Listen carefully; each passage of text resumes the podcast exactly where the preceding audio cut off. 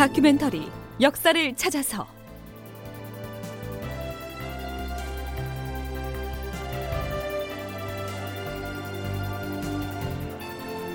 제 748편 천연의 요새 조령을 포기하다.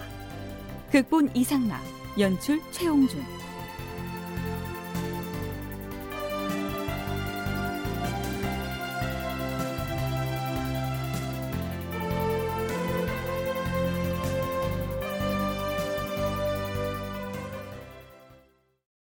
여러분 안녕하십니까? 역사를 찾아서의 김석환입니다. 부산 진성에 이어서 상주성까지 무너뜨린 일본군 제1군 대장 코니시 유키나가는 일본어 통역관이었던 경웅순에게 한 통의 서찰을 조선 조정에 전하도록 하는데요. 이러한 내용이었죠. 만일 조선이 우리 일본군과 강화를 맺을 의향이 있거든 오는 28일에 충주에서 만나자고 전해라. 단 조건이 있다. 조선 조정에서 나에게 강화 사절을 보내려면 반드시 이덕형을 선택하여 사신으로 보내야 할 것이야. 그러자 선조는 이렇게 결정합니다. 외적의 진군을 조금이라도 지체시킬 수 있다면 무슨 일이든 못하겠는가? 그런데 고니 씨는 이 서계에서 지중추부사 이덕형을 지목하였는데 지중추부사 본인의 생각은 어떠한가? 충주로 가서 적장을 만나겠는가? 명을 내리신다면 기꺼이 임무를 수행하겠사옵니다. 좋다. 예조에서는 외국의 관백인 풍신수길에 보낼 답서를 작성하라. 아울러 고니 시인지 하는 그 왜군 대장에게 보내는 답서도 함께 작성하라. 답서가 작성되는 대로 이덕형은 남쪽으로 떠나도록 하라. 그러면 적진의 사신으로 가라는 명을 받은 이덕형은 일본 제1군 대장인 고니시를 만나서 사신의 임무를 수행했을까요? 조선 중기의 학자 이성령이 조선 초기와 중기의 역사를 편년체로 정리한 사서 1월록에는 이렇게 기술되어 있습니다. 이덕형이 한강을 건넜다. 그는 도원수로 임명되어 제청전에 진을 치고 있던 김명원에게 갔는데 군사 진지라고 할 것도 없이 그저 여염집에서 사용하는 활 쏘는 관역을 가져와 군막이라고 설치해 놓았고 군대라 해봐야 대오를 제대로 갖추지 못할 정도로 병력이 소수인데다 병사들은 모두 병들고 허약한 자들 뿐이었다. 이덕형은 김명원과 작별하고 남쪽으로 내려가면서 통곡하였다. 만일에 장차 충주마저 무너져서 외놈들이 한강에 다다른다면 이처럼 허약한 병력으로 저들을 어찌 막을 수 있단 말인가? 네, 여기에서 도원수 김명원이 진을 치고 있었다는 제천정은요. 지금의 한남 동쪽 강변에 있던 왕실 소유의 정자를 일컫습니다. 한양 도성으로 진입하는 길목의 방어가 그만큼 허술했다는 뜻이겠죠. 그렇다면 이덕형의 그 다음 행차는 어떻게 됐을까요? 이덕형 일행이 안성의 죽산에 이르렀을 때 이미 충주가 무너졌다는 소식이 들려왔다. 그래서 이덕형은 통역관 경흥순에게 말했다. 아무리 사신이라고는 하나 이대로 무턱대고 적진으로 들어가는 것은 위험하니 자네가 먼저 가서 동향을 좀 알아보고 오게. 그랬는데 통역관 경흥수는 남쪽으로 향하던 중에 왜군 장수 가등청정에 의해 살해되고 말았다. 그래서 이덕형은 한운 수 없이 발길을 돌렸던 것이죠. 앞에서 충주가 이미 무너져 버렸다. 이렇게 결론부터 말해 버렸는데요. 조선군이 상주성에 이어서 충주성마저 그처럼 쉽게 일본군에게 내준 것은 그야말로 치명적이었습니다. 조선군 지휘관의 작전 실패가 패인으로 작용했다. 전문 연구자들의 견해는 대체로 그러한데요. 그럼 지금부터 이른바 탄금대 전투라고도 불리는 충주 전투의 전개 과정과 패전의 과정을 짚어보겠습니다.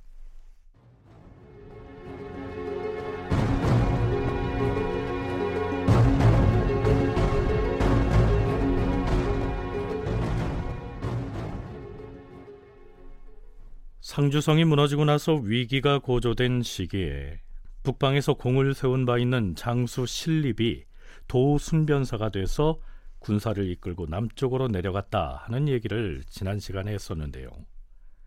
이 항복의 문집인 백사집에 따르면 신립이 떠나기 전에 선조와 이러한 얘기를 나눈 것으로 돼 있습니다. 상주성이 무너진 것을 보니 지금 왜군의 기세가 예사롭지 않은데 공의 생각은 어떠한가? 주상 전하, 염려 놓으시옵소서. 신이 거뜬히 물리치고 오겠사옵니다. 대수롭게 생각하실 필요가 없을 것이옵니다. 변협은 매양 말하기를 외인들은 대적하기가 매우 어려운 자들이라고 하던데 경은 어찌 그리 쉽게 말을 하는 것인가? 뭐 어찌됐든 신립은 임금 앞에서 이렇게 호기를 부리고 내려갔는데요. 신립이 떠난 뒤 선조는 이렇게 중얼거립니다. 변협은 진실로 훌륭한 장수였던지라 과인은 지금도 그를 잊을 수가 없구나. 그가 살아 있었던들 내가 어찌 외적을 걱정하겠는가? 여기에서 선조가 신립의 진중하지 못한 판단과 언행을 탓하면서 그 부재를 아쉬워한 변협이라고 하는 사람은 누구였을까요? 의묘 외변 때 외선 600여 척이 전라도에 침범하여 병마절도사 원적, 장흥부사 한원이 죽음을 당하고 영암군수 이덕경이 생포되었다. 연이어 장흥, 강진, 가리포를 함락하고 해남으로 침입했는데 변협이 이를 격퇴하여 그 공으로 장흥부사가 되었다. 명종 18년에는 만포첨사를 지낸 뒤 이듬해 제주 목사가 되었다. 선조 20년에 전라 우방어사가 되어 녹도와 가리포의 왜구를 격퇴했으며 그 뒤 공조판사 겸 도총관과 포도대장을 역임하였다. 일찍이 파주 목사로 재직할 때 이이로부터 주요계몽을 강론받았으며 천문, 지리 등에 능통하였다. 변협은 변방의 군현 열 곳을 순시하면서 산천과 도로의 형세를 조사하고 그것을 일일이 도표로 만들어서 외적의 침략에 대비하였다. 또한 천문을 관측하여 변란을 예측하기도 했는데 변협이 죽은 지 2년 뒤에 과연 임진왜란이 일어났던 것이다. 네, 어떻습니까? 변협. 그는 노란지세의 난국에 직면해 있던 선조가 그리워하고 또 아쉬워할 만한 인물이겠다는 생각이 들지 않습니까?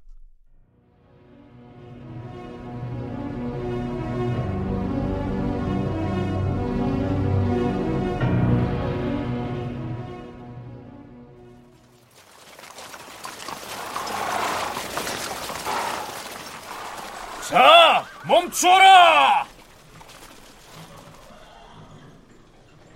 우리는 일단 이곳 단월역에 주둔하면서 방비 태세를 갖출 것이다. 도순변사인 신립은 경상도로 진격하지 못하고 충주 쪽으로 가서 단월역에다 주둔지를 정하는데요. 이 단월역은 지금의 충주시 단월동에 설치했던 역참이죠. 자, 그럼 총지휘관격인 도순변사 신립은 충청도 쪽을 향해 진격해오는 일본군에 대해서 어떤 방어 전략을 구사할까요? 서들이 이곳 충주 쪽으로 쳐들어올 것이면 필시 조령을 거치지 않으면 아니 될 터이다. 내가 그곳의 지형지세를 살펴볼 것이니 목사와 종사관은 나와 함께 일단 조령으로 가보도록 하자. 목사는 앞장서서 안내하라. 예, 도순변사 나으리. 히야!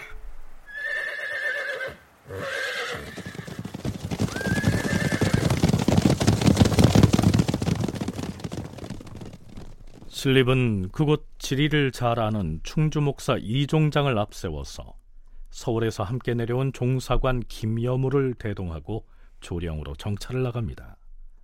자, 그럼 지금부터 신립과 김여물이 어떤 대화를 나누는지 들어볼까요?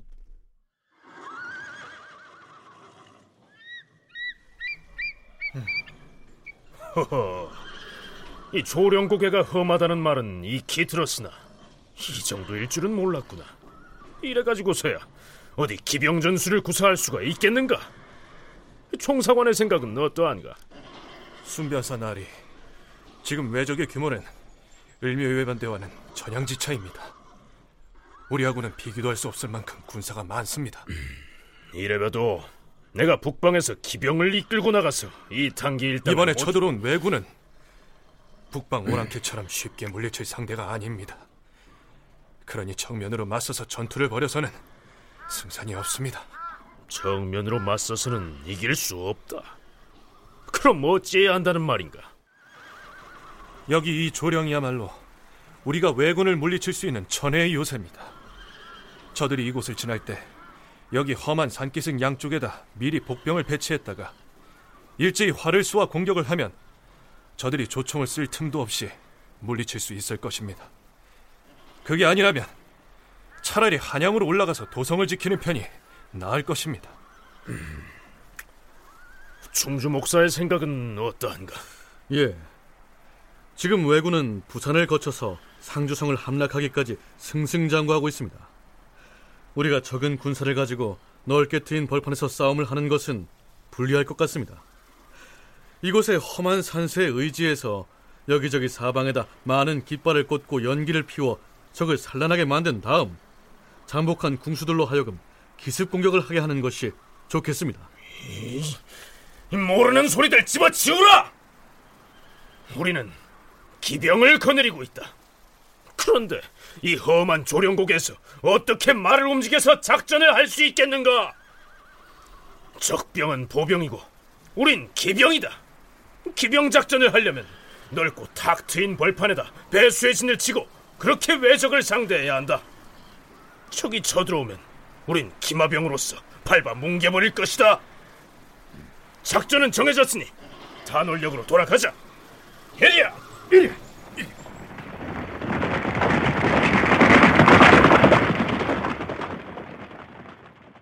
사실 이 조령은 이제 소백산역의 아주 중요한 고개고요. 그리고 부산하고 항양을 연결하는 이 최단 거리이기 때문에 사실 여기는 누구나 자타공인 여기를 지킬 수밖에 없는 그러한 곳입니다. 그럼에도 불구하고 신립은 이곳을 포기하고 충주로 오게 됩니다. 거기에는 한 두 가지 이유가 있었다고 여겨져요. 첫 번째는 어, 신립이 가장 잘 구사할 수 있는 기병 전술을 활용할 수 없는 부분이 컸던 것 같고요. 그리고 이제 군사들이 지금 다 정예병이 아니기 때문에 어떤 이제 배수진을 쳐서 이 전투의 투지를 잘 발휘하게 하려고 했던 부분도 같이 포함이 되어 있었다는 생각이 드는데요. 그럼에도 불구하고 이런 이유만 갖고는 왜 신립이 조령을 버리고 충주, 탕금대에서 왜 싸웠는지가 사실은 정확하게 이해가 되지 않는 것이 사실입니다. 네, 한국학중앙연구원 정혜은 책임연구원의 얘기를 들어봤는데요. 대부분의 전쟁사 연구자들은 신립이 조령을 포기하고 충주의 탄금대 쪽으로 물러나 평지에서 공격 진영을 갖추고 대응했던 것을 이 결정적인 전략상의 실책으로 지적을 합니다. 고려대 코어 사업단 김경태 연구교수는 신립이 기병전술을 고집했던 배경을 이렇게 설명합니다. 어, 이 불리한 상황을 타개하기 위해 신립이 택한 전술은 그런데 평지에서 기병을 활용하는 것이었습니다. 이제 기병이 장기였기 때문에 그리고 자기가 북방에서 자신이 군사를 운영하면서 많은 승전을 거둘 수 있었던 어떤 전술이기 때문에 택했던 것 같습니다. 그리고 배수진이란 것은 아마 적은 병력 수의 한계를 극복하기 위한 일종의 고육책이었을 수도 있을 것 같습니다. 그러나 일본군의 움직임은 이러한 신립의 예상을 벗어났던 것으로 보이는데 일본군은 병력을 셋으로 나눠서 주력이 청주성으로 들어가 버리고 조선군을 포위하는 진영을 취했습니다. 나머지가 그러니까 불리한 상황에 놓이게 된 신립은 어쩔 수 없이 충주성을 향해서 돌격을 하게 되는데 또 군사들이 대열을 잃고 흩어진 데다가 성 안에 있던 일본군이 나와서 정연한 공격을 하자 뒤로 물러섰고 왔다 갔다 하면서 많은 전사자가 발생했습니다. 이 단계의 반란 사건 때 신립이 소수의 기병을 이끌고 돌진을 하자 여진족이 싸움을 포기하고 물러나 버렸었는데요. 그 승리의 기억 때문에 조총으로 무장한 대규모 일본군과의 전투를 앞두고도 기병 전술에 이렇게 집착한 것이 아니었겠느냐 이러한 분석입니다.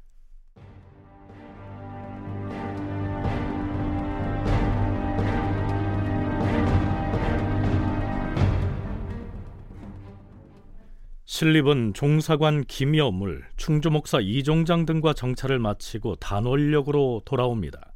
이때 신립의 진영에 기진맥진한 모습으로 찾아온 사람이 있었습니다. 상주 전투에서 패하고 겨우 도망쳐 나온 경상도 순변사 이일이었습니다. 이 일은 군막에 들어서자마자 신립 앞에 무릎을 꿇습니다. 저는 외적의 침입을 당하여 나라와 백성을 지키지 못하고 그저의 목숨을 보지하여 도망 나온 죄인입니다. 삼도 순변사 신립 장군께서는 이 죄인을 죽여주십시오. 지은 죄는 따로 논할 일이로돼. 경상도에서 상대를 해보니 외적의 기세가 어떠하던가? 훈련도 받지 못한 백성을 데리고 조총으로 모정한 외적을 감당하려니 어떻게 해볼 수가 없었습니다. 을면연에 남해 안에 쳐들어왔던 왜구와는 비교가 되지 않을 만큼 강군이었습니다. 북쪽 오랑캐 상대하듯 쉽게 여겨서는 아니 될 것입니다. 따라서 조령같이 지세가 험한 곳을 포기하고 넓은 들판에서 싸움을 하게 된다면 당연히 도리가 만무할 터이니 차라리 물러나서 한양도성을 지키는 편이 나을 것입니다. 뭐하라! 그대가 지금 나까지 망치려고 하는 것인가? 네 놈이 전투에 패하고도 또다시 망령된 말로서 백성들을 놀라게 하고 있구나.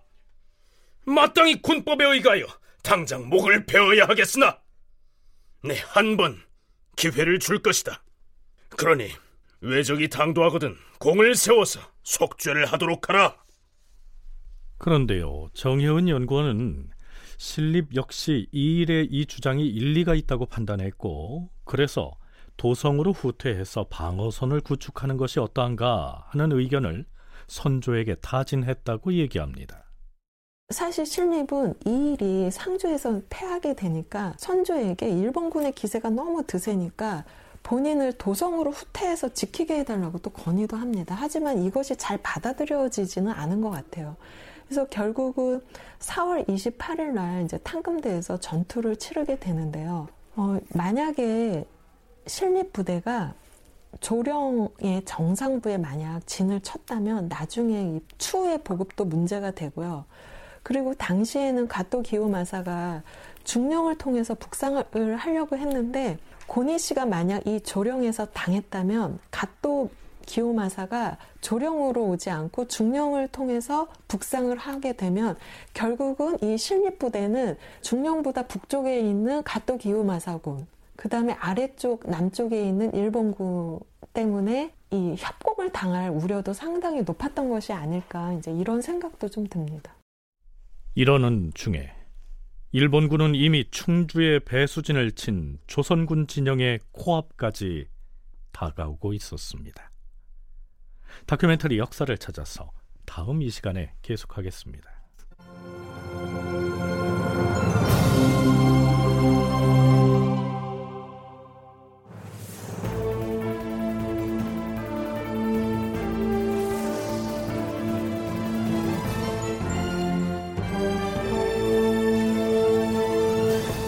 다큐멘터리 역사를 찾아서 제 748편 천연의 요새 조령을 포기하다 이상락극본 최웅준 연출로 보내드렸습니다.